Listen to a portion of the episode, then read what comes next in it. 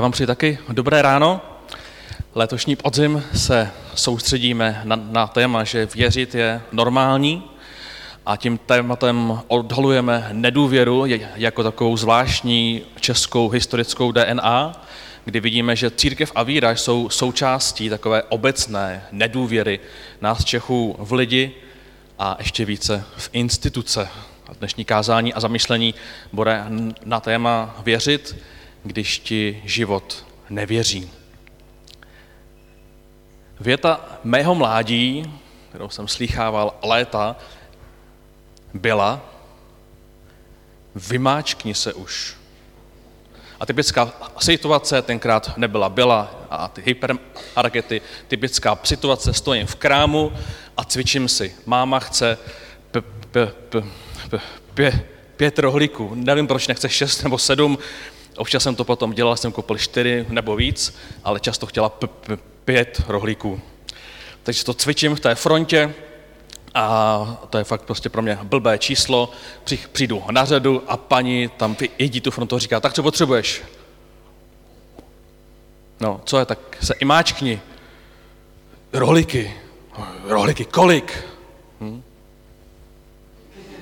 Pět? Mhm. Co ještě potřebuješ? Ještě jsem často koupil máslo. Mm, mm, už nic. To, to ti stačí? Jo, to stačí. Martine, proč máš jenom rohlíky? Mm, to další už neměli. Aha, to je divný.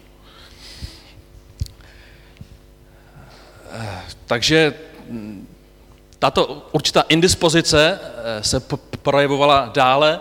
Nebyl jsem zvyklý se hlásit e škole a když jo, tak jsem samozřejmě dělal, že nic ne, ne, nevím. A paní učitelky říkali, Martine, jste pasivní. Říkám, hm, jsem.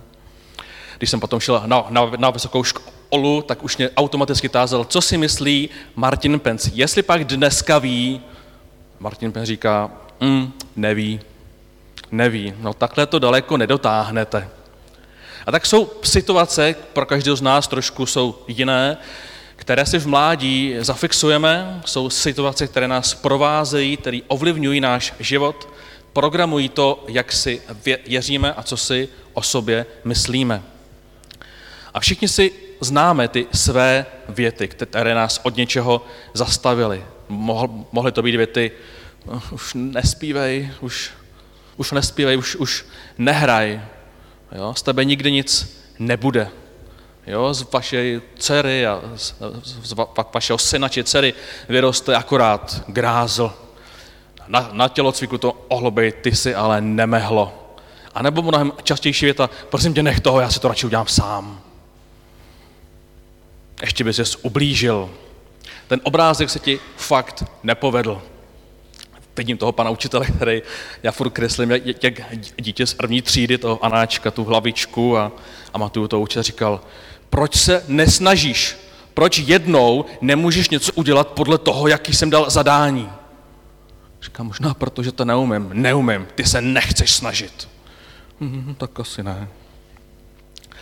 A my se dneska podíváme na člověka, který je vzorem v oblasti, jak zachovat sebe důvěru v sebe a ve své dětské sny. Budeme mluvit o třech oblastech, které stráží naši sebehodnotu a o dvou pomůckách, jak se z nich dostat. Postavy z Bible jsou pro mě takový koučové, protože oni prožili to stejné, co my, a nějak se s tím vypořádali. Jejich příběh může být motivací pro náš život. Pojďme na to. A já, já si pozvu Josefa, tady můžeme přivítat Josefa. Tady se posaď a zkus to, zkus to odloupnout, jo, no jsem to tam přilepilo. Postupně jenom nesaď se, teď nikdo nevidí. Tak máme tady Josefa a přečteme si příběh o něm, o tom, co prožil a jak se s tím vypořádal. Nekoukejte se na něj. Píše se příběh, že usadil se Jákob v zemi. Jákob byl muž, který měl zaslíbení, že dostane Izrael do dědictví, měl 12 synů. A Jákob se usadil v zemi, v níž jeho otec obýval jako host v zemi kénánské. Se 17-letý Josef pásal se svými bratry ovce. Josef přinášel svému otci o svých bratrech zlé zprávy. Izrael Josefa miloval ze všech synů nejvíce, byl to syn jeho stáří. Proto mu udělal pestřetkanou suknici. Žádný telefon, žádný tablet, žádný Adidas boty, tričko, tenkrát frčela tkaná suknice. Koukám, teenageři, co, colky, chtěli byste od táty pestře tkanou sukínku? Ne, no, doba se trošku změnila. Když bratři viděli, že jeho otec miluje nade všechny bratry, začali ho nenávidět a promlouvali k ním ošklivá slova. A my si ukážeme, že jo, Josef musel během života přijmout několik nálepek toho, kým je, ačkoliv si to nezasloužil a proto první nálepka, dej si to na sebe, bude mazánek. Jednou měl Josef sen a pověděli svým bratrům a ty ho nenáviděli ještě více. Hnedka si můžeš dát druhou nálepku. Nenáviděli ho ještě více. Řekli jim otiž, slyšte, prosím, měl jsem sen, vážeme na poli snopy, tu povstane můj snop a zůstane stát. A hle, vaše snopy obcházely kolem něho a klanili se mému. Bratři mu řekli, to jako nad námi budeš královat, jako král, nebo vládnout jako vladař. A proto ho začali nenávidět. Josef si dá nálepku nenáviděný. Jednoho dne uviděli Josefa a řekli si mezi sebou, hele, mistr snů sem přichází, pojďme, zabijme ho. Pojďme, ornejme ho Izmaelcům, ale sami na něho nesáhněme. O, přeci jenom je to náš rodný bratr. Ještě vyškrábli trošku té lásky že ho nezabijou, ale jenom ho prodají do cizí země. Josef nechce vládnout nad svou rodinou, on má jenom sen. On má prostě jenom sen, který se opakuje a čeká podporu, čeká vysvětlení. A příběh pokračuje k další nálepce. Josef byl odveden do Egypta, kde ho koupil Otýfar, faraonův dvořan, velitel tělesné stráže. S Josefem byl Bůh a takže ho provázel zdar. Byl v domě svého pána. Potifar viděl, že s ním Bůh je a že všemu, co on činí, dopřává Bůh z daru. Proto získal jeho přízeň a on ho ustanovil správcem celého svého domu. A tak náhle a nečekaně přichází další etapa jeho života, poté, co Josef se snaží vypořádat s těma nálepkama, s tím životem ve své rodině, přichází další etapa, kde se snaží obstát. Přichází další zkouška jeho víry, v co doopravdy věří. Souhlasíte s tím, že v to, co doopravdy věříme, se často projeví až v nějaké chvíli, která není úplně snadná, která nás tíží, až právě v takové chvíli se často ukáže, čemu doopravdy věříme. A tak přišel další moment a přichází další nálepka. Jednoho dne přišel Josef domů, aby vykonával, nebo do domu, aby vykonal svou práci a nikdo z omácích v domě nebyl. Tu ho chytila za oděv anželka správce se slovy spí se mnou. Josef utekl, ale Potýfar uvěřil své ženě a vzal Josefa a vsadil ho do pevnosti. Pokud znáte příběh, tak ona ho chytla za oděv a on utekl úplně nahý. To je jako fakt trapný. To je fakt blbý se potom obhajovat. Já, já, já jsem nic jako nechtěl, když vyběhnete prostě ven nahý. Takže klasicky nikdo mu neověřil a Josef se odsl v evnosti a máme tu další nálepku a to je úchyl. Tenhle ten hebrejský otrok chtěl znásilnit ženu egyptského dvořana. Takže máme tu člověka, který prochází několik let svého života, má určité očekávání a v jeho mysli je, že je mazánek, je nenáviděný a i když se snažil dělat to nejlepší, tak jeho nová nálepka je, že je uchyl. Josef to všechno nějak přežil a končí v takovém malém pekle v egyptském vězení. Velitel pevnosti Josefovi stěřil všechny vězně v pevnosti, řídil vše, co se tam mělo dělat. Velitel pevnosti nedohlížel na nic, všemu věřil, protože se znova píše, s Josefem byl Bůh. Dopřával mu zdaru. Ono to nikdy může vyznít, jako že si Josef to utrpení hrozně užíval. Bůh byl všude s ním, všude mu dopřával zdar. Ale co když je to pravda, která platí pro každého z nás? Co když je jen na nás, čemu poddáme naši sebedůvěru, zda těm situacím, které někdy nejsou úplně veselé, anebo tomu uvědomění, že Bůh je s člověkem na jakémkoliv místě. Kam ho jiný člověk zavede, třeba ten Potýfar nebo ty bratři, oni ho někam zavedli, kam nepatřil, kde být neměl, co když jde jenom o uvědomění, které patří každému z vás? Uvědomění, že pokud ochopím, Bůh je se mnou na tom kterémkoliv místě, do kterého jsem se dostal, ať je to místo bohatství, chudoby, nemoci, zdraví, vítězství nebo momentální orážky, že můžeme žít tak, že nám dopřává zdar. Co když je to jenom v naší hlavě? Jdeme dál.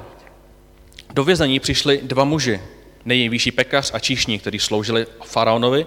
Když k ním Josef ráno přišel, viděl, jak jsou sklíčený. Zeptal se faraonových dvořanů, proč jste dnes tak zamlklí? Odpověděli, měli jsme sen a nikdo ho neumí vyložit. Josef řekl, což vykládat sny není věc boží. Jen mi je vypravujte. A výsledkem bylo, že se oba zvítězení dostali. Jeden byl popraven a druhý byl povýšen. A Josef doufá, že teď snad, když omůže tak významnému člověku, tak se jeho život změní. Snad se konečně, znáte to někdy, uděláme nějaký krok, rozhodnutí a, a, a, a řekneme si, dělal jsem všechno dobře, zachoval jsem hodnoty víru, teď se to změní. Víte, co se stalo? Ten číšník si na Josefa nevzpomněl a uběhly další dva roky.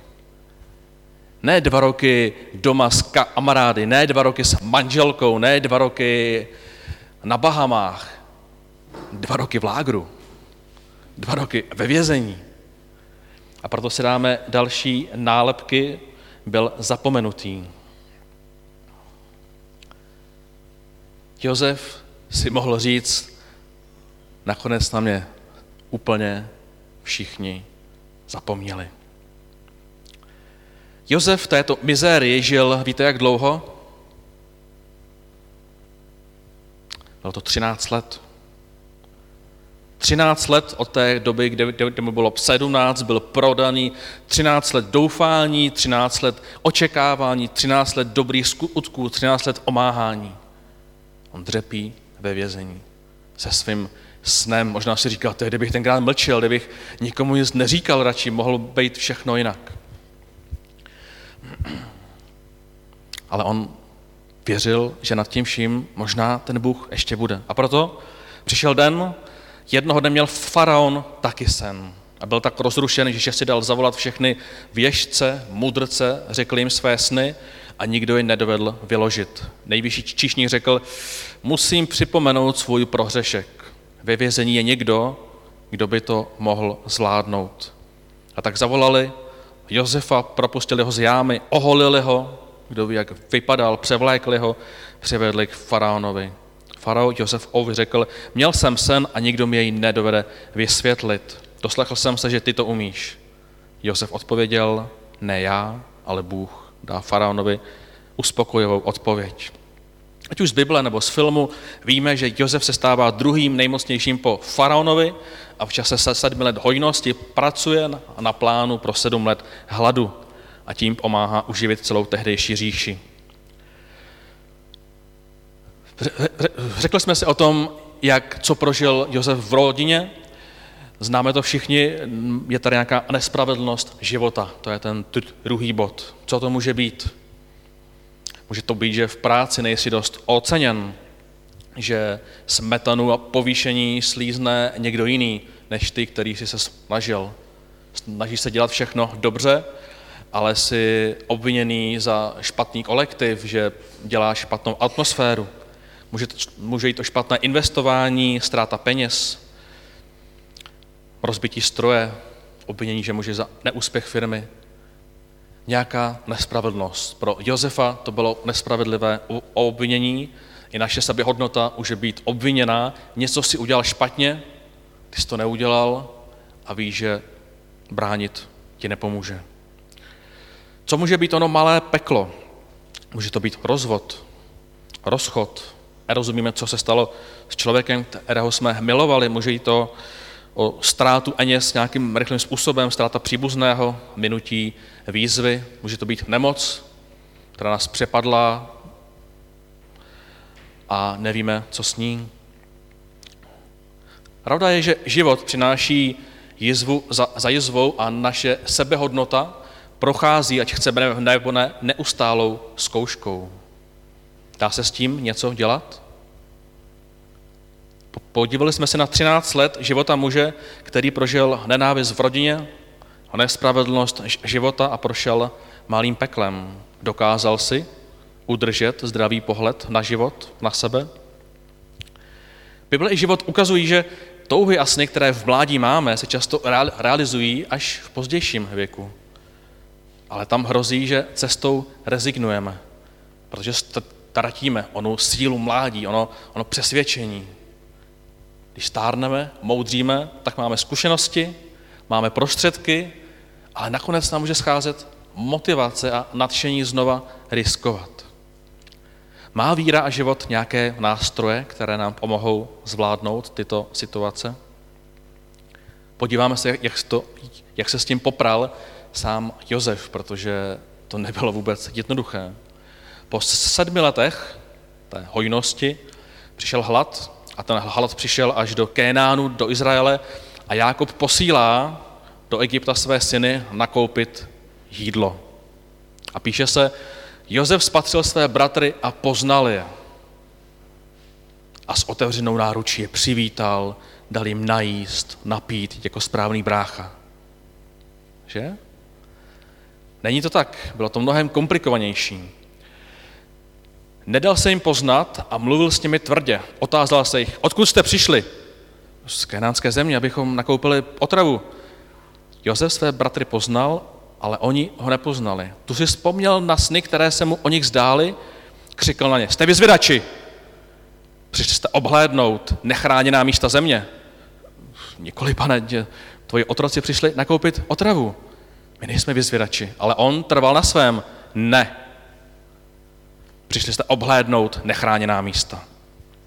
Na několika stranách toho biblického textu sledujeme Josefův zápas o pomstu, drtí je, obvinuje, bratři pláčou, tajně jim vrací zlato do, do vaku, nějakým způsobem je zkouší, eh, zlato, kterým zaplatili za obilí a když to zjistí, nechápou, co se děje. A Josef svádí svou hořkou bitvu o to, zda nebo nakolik životní šrámy ovlivní jeho chování v dospělosti. Bylo mu teprve 30 let. A tak se posunu i sám ve svém, ve svém příběhu. Před lety jsem se zúčastnil magisterské práce na téma koktající kazatelé Lucie Endlichorové z rádia TVR. Rád jsem se účastnil a ten závěr se mi vůbec nelíbil. Bylo řečeno, že tito kazatelé kašlou na svůj rozvoj, zvykli si, že se lidé nestěžují a tak veselé koktají dál, i když by na sobě mohli pracovat. A já jsem velmi nečekaně ve svém nitru objevil, co jsem vůbec netušil, že tam je. Mě ten závěr práce spojil s celou tou minulostí. Jo, ne, neměl jsem tátu, který by mě odpořil, máma měla tři práce, aby nás uživila. Najednou člověk zjistí, že někde v nitru jsou informace, jsou věci, které tam pořád někde jsou, které nás pořád nějakým způsobem ovlivňují. A, a tak jsem znova uslyšel tu větu, imáčkni se. Pořád je s tebou něco špatně. Pořád ti, ti něco nejde. Nemůžeš nic dokázat, když se neumíš ani přihlásit. Teď i ty učitelé si myslí, že jsi prostě mimo. A tak když to přišlo, tak jsem přemýšlel, na koho se rozčilit, jakého vyníka najdu, komu se pomstít a, a sledoval jsem jak divák, co to moje nitro, co to tam dělá, jak ta hlava sama přemýšlí. A tak rozumím Josefovi, jak se to v něm najednou začalo mlít. 13 let žije úplně jinde a najednou uvidí bratry. A teď se spustí nějaký proces. Zjistí, jak minulost je moc živá. A tak si já osobně rok za rokem kladu otázku, jestli chci ve svém životě pěstovat vítězství, překonávat bolesti, které se vyskytnou, anebo je živit, hýčkat si je, kamarádit se s nimi. Josef ty bratry málem zničil. Píše se, my jsme pánu odvětili, máme ještě starého otce, malého hocha, kterého splodil ve svém stáří, jeho brácha je mrtev, měl být ten Josef, ale ten otec toho posledního velmi miluje. A ty si řekl svým otrokům, přiveďte ho, přiveďte ho sem ke mně, chci ho vidět na vlastní oči a my jsme ti odvětili, ten chlapec nemůže přijít, prosím, pochop nás, nemůže opustit otce. Opustil jej, otec zemře. Faraone nebo zástupče, prosím, otec zemře. Otec zemře. Statistika říká, že během 78 let života, kolik byste řekli, že potkáme nových lidí? Kolik lidí otkáme za 8, 78 let života, očteno od 6 let?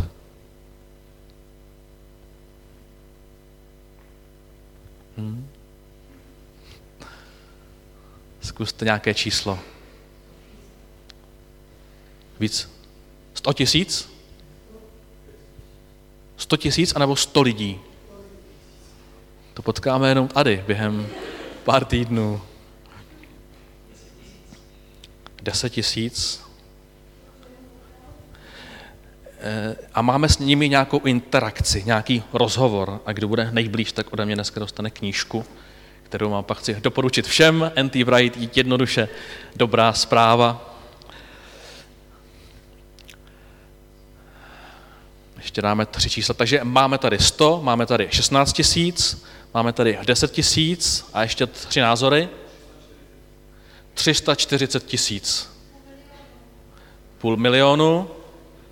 A poslední názor?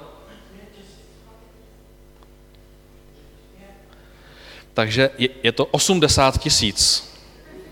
A tím pádem nejblíž podle mě byla Sára se svými 16, furt hodně daleko, ale nakonec nejblíž, takže gratuluji. Za svůj život odkáme a slyšíme myšlenky od 80 tisíc lidí. Podrobnější výzkum říká, že 150 lidí nás ovlivní velmi. Každý z, toho, z těch lidí něco řekne, co vás zraní, co vás ozbudí, co bude pouze neutrální. Každý z nich o nás něco zase a taky jsme to my, kdo zaséváme něco do lidí okolo nás. A chci mluvit o dvou nástrojích, které vidím v životě jo, Josefa a napříč celé Bible, kterým věřím, že tím Josef překonal na, na, na, nakonec tu situaci. A jsou to nástroje, jak procházet neklidným mládím, nespravedlností a malým peklem. A jmenují se konkrétní odpuštění a rozhodnutí věřit, že můj život a sen má smysl. Konkrétní odpuštění říká, že nemůžeme žít tím, co se stalo v našem mládí. Nemůžeme tím žít, protože to je často jako koule u nohy, jako pytel na zádech. A od 18 let, kdy jsme dospělými, máme moc, máme, máme úkol se vypořádat s věcmi, které se staly. Je to někdy těžké, ale je třeba přijmout odpovědnost za to, jak nakládáme s myšlenkami a prožitky. To konkrétní odpuštění říká, ati, Josefe, ostav se. No, pohodě, tam stůj. Tati, já ti odpouštím. Já ti odpouštím, že jsi tam nebyl. To může být můj případ. Tati, já ti odpouštím, že jsi tam nebyl. Mami, já ti odpouštím ty věty, které si nade mnou vyřkla. Bráchové, já vám odpouštím, že jste mě nenáviděli. Já vám odpouštím, že jste ze mě udělali mazánka, přestože jsem za nic nemohl. Konkrétní odpuštění nejenom, že já jim všem nějak odpustil, konkrétní věc někdy demaskuje a zakryje tu bolest, kterou si užeme níst i celý život. Kdy vezmeme tu nálepku a prostě ji odstraníme pryč. Konkrétně odpuštění nás vede k otlačení a někdy až k vymazání. Boží slovo říká, nebo Bůh říká, i kdyby vaše hříchy byly jako šarlat, zbělají. Víte, co šarlat? Šarlat je tekutina z červa, která byla v tehdejší době nesmyvatelná. Když jste tu, tu ekutinu z toho červa na sebe dostali, tak byl konec. Už to prostě, už jste věděli, tohle můžu vyhodit. A proto ten, ta část říká, i kdyby to provinění, i kdyby ta bolest byla nesmyvatelná, byla, byla prostě nejhlubší, tak zbělá. Tak zbělá, tak může odejít, může být odtrhnuta, může, může zmizet. Bůh dál říká, na jejich provinění nevzpomenu. Nejde asi o to, že nám v hlavě imaže paměťovou stopu, ale ta moc, ta moc, kterou Pán Bůh nabízí v konkrétním odpuštění, je, že to přikryje. Přikryje je tu moc, odloupne to a i když někdo říká, že tam zůstane ta věc potom odloupnutí, ta určitá stopička, tak Bůh v konkrétním odpuštění nabízí, nebude to vládnout. Nebude to vládnout ve tvém životě za 5, 10, 15, 20, ani 30 let. Vidíme, že samotnému Josefovi to trvalo rok a půl, rok a půl, několik náštěv, kdy je pořád zkoušel, kdy je pořád trápil a nevedlo se mu to. Mahlem bratry zabil ten Šimeon, zůstal v tom vězení a on tam mohl zůstat celý život, protože když se vrátil, eh, ty bráchové k Jákobovi, tak se píše, připravujete mě o děti, nemám Josefa, nemám Šimeona, ten je v tom vězení a chcete mi vzít Benjamína? To všechno na mne dolehlo. Ruben řekl, můžeš usmrtit dva z mých synů, tam to bylo velmi vyhrocené. Můžeš zabít moje dva kluky, jestliže ti Benjamína nepřivedu. Svěs mi ho, přivedu ho zpátky a Jákob říká, ne, prostě ne, nepůjdeš tam s ním. Radši obětuju Šimeona, ať tam zůstane. Ta hra byla hrozná, to, kam nás někdy může dovíst to nezvládnuté neodpuštění těch věd z mládí, někdy může být velmi náročné v naší dospělosti. Na Josefa dolehá tak otázka na konkrétní odpuštění. A každý jeden z nás, pokud ty věty slyšíte ve své mysli, pokud víte, že tam nějaké byly, přál bych si, abychom je dneska mohli opustit abychom dneska mohli přijmout tu sílu říct, tati, mámy, pane učiteli, brácho, prostě ti to odpouštím, já už nechci, aby se mi to honilo v mé hlavě. Druhý bod, dáme ti toho uchyla pryč taky. A odpustíme, že, že nejvyšší čišník na mě zapomněl. Můžeme sundat na nálepky, nebo můžeš ze svého nitra. Druhý bod, Josef věřil, že ty jeho neuchopitelné sny jsou významné. Na každé místo, na které přišel, vidíme, že se choval vítězně. Nenechal si vzít své hodnoty a přesvědčení. Ten nástroj víry je uvědomění, že každý člověk, my často říkáme, každý člověk, to znamená ten druhý, ten vedle mě, ten, ten jiný, ale každý člověk já. Já jsem boží dítě a tím, co prožiju dál, já můžu ovlivnit další lidi. Psycholog Viktor Frankl, který prožil koncentrační tábor, řekl, kdo se táže po smyslu života, klade otázku špatně. Otázky nám pokládá život a na nás je, abychom na ně odpovídali. To znamená, jaký smysl si dal ty svému životu.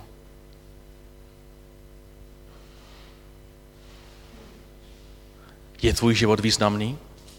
Jsi důležitý?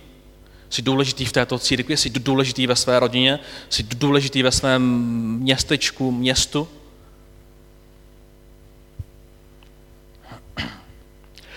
V mém osobním malém kolínském pekle před 18 lety, kdy jsem přechodil boreliozu a spal jsem 20 hodin denně, a doktoři mi řekli, že do sedmi let zemřu, ať se připravím, že už to bude jenom horší. A já se jich ptal, co může být horší, než spát 20 hodin denně. A spát 21 hodin denně. Nebo 22. Ehm, jsem nemohl nic číst, nemohl jsem mluvit s lidmi a jen pozoroval, jak, jak, jak ostatní tvoří a, a, a žijí, tak jsem si každý den kladl otázku, jaký to má smysl. Jaký to má smysl. A litoval jsem se, byl jsem, byl jsem velmi naštvaný, byla to pro mě ta nespravedlnost života, protože krátce předtím já jsem poznal, že Bůh je živý a roky na to jsem spal 20 hodin a denně s prognózou, že ještě tu budu sedm let, ale už to bude jenom horší. A to jsem byl v celku naštvaný. A když si položím tu otázku Viktora Frankla, tak přišla jiná otázka. Čím mohu naplnit ty 4 až 8 hodin, kdy budu vzhůru? Čím je mohu naplnit, aby v pořád tam byl nějaký význam na místo nekonečných pesimistických myšlenek? I Ježíš věřil, že každý člověk je důležitý a proto se rozhodl obětovat svůj život, abyste mohl svou důležitost nalézt. A poštol Abel říká, že nás dokonce nemůže nic odloučit od oné boží lásky a říká tam, co všechno nás nemůže a nesmí. To znamená, že v každé situaci, do které se dostaneme, má smysl hledat vítězství. Josef sloužil v nějaké rodině jako otrok, dostal se do vězení a v každé té části se ptal, co tady můžu dobrého udělat. V každé nespravedlnosti, v každém a malém pekle s tímto vědomím hledáme posilnění na místo znásilnění na naší duše a hodnoty. Poprosím kapelu. Josef nám ukazuje svým příběhem, tento coach, tento mentor, nám ukazuje, že jsme schopni překonat nenávist v rodině, že jsme schopni překonat nespravedlnost života a jsme schopni přežít malé peklo s nejasným koncem. A proto nezáleží, čím vším si v životě prošel, ale čemu dnes věříš. Protože konkrétní odpuštění a uvědomění, že na tobě záleží, že na tvém životě záleží, může změnit každý další den tvého života.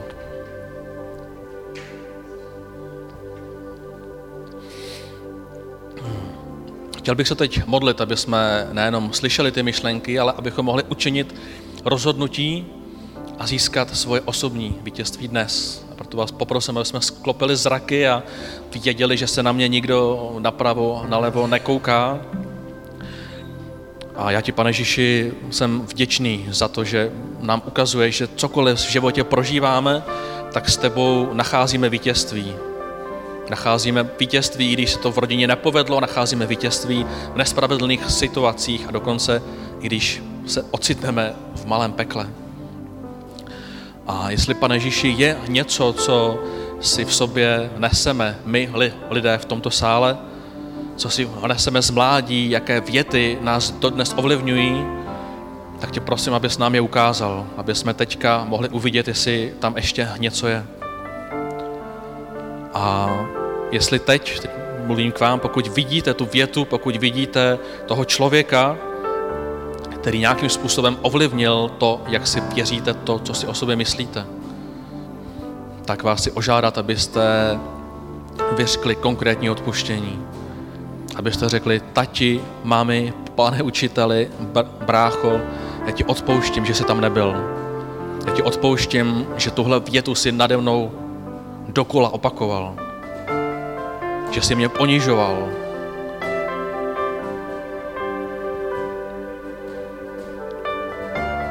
Pokud vidíš tu větu, já ti žehnám a prosím tě, Duchu Svatý, abys nám dal tu sílu, sílu tu větu vyřknout. Sílu odloupnout tu nálepku, kterou si neustále neseme, neustále s ní argumentujeme, bojujeme. Vám žehnám, aby Pán Bůh dal teďka sílu tu větu vyřknout.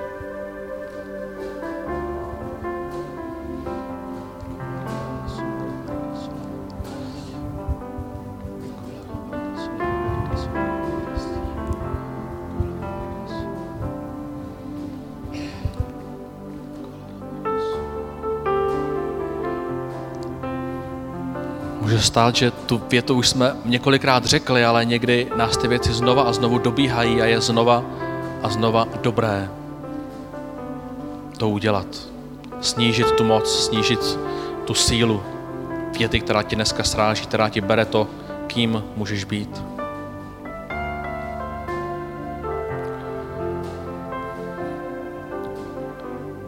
V druhé fázi se chci odlit za o nás všechny, protože často bojujeme s tím, je můj život důležitý, když vidím lidi okolo sebe, srovnáváme se, vidíme, že někdo dělá něco líp a tak se srovnáváme s tím okolím. Ale Ježíš říká, kvůli každému člověku, kvůli každému člověku jsem já šel obětovat svůj život, aby ho každý člověk mohl nalézt a vědět, že je významný. Tak vám chci říct, abyste přijali, tvůj život je významný. Během svého života potkáš 20, 30 až 80 tisíc lidí. Pokud uvěříš, že tvůj život je významný, tak můžeš udělat mnoho dobrého. Můžeš mnoho lidí přivést na dobrou cestu. Můžeš mnoho lidí potěšit a přinést úsměv. A tak tě, Duchu Svatý, o toto prosím, aby každý jeden z nás, a můžeš říct, Duchu Svatý, jsem to já, pomož mi uvěřit, že můj život je důležitý, pomož mi získat to přesvědčení, že jsem pro tebe důležitý. Protože toto uvědomění, to uvědomění ti pomůže přejít jakoukoliv situaci v životě. Když si uvědomíš, na mém životě záleží. Záleží na tom, jak to zvládnu. Záleží na tom, jestli zachovám ty hodnoty. Záleží na tom, protože můj život je významný. To, jak působím na ostatní lidi, je důležité. Pane Ježíši, pomoz nám pochopit to, jak nás ty sám vidíš. Pomoz nám pochopit, jak moc nás ty sám máš rád, jak si nás vážíš, jak ty sám vidíš náš život.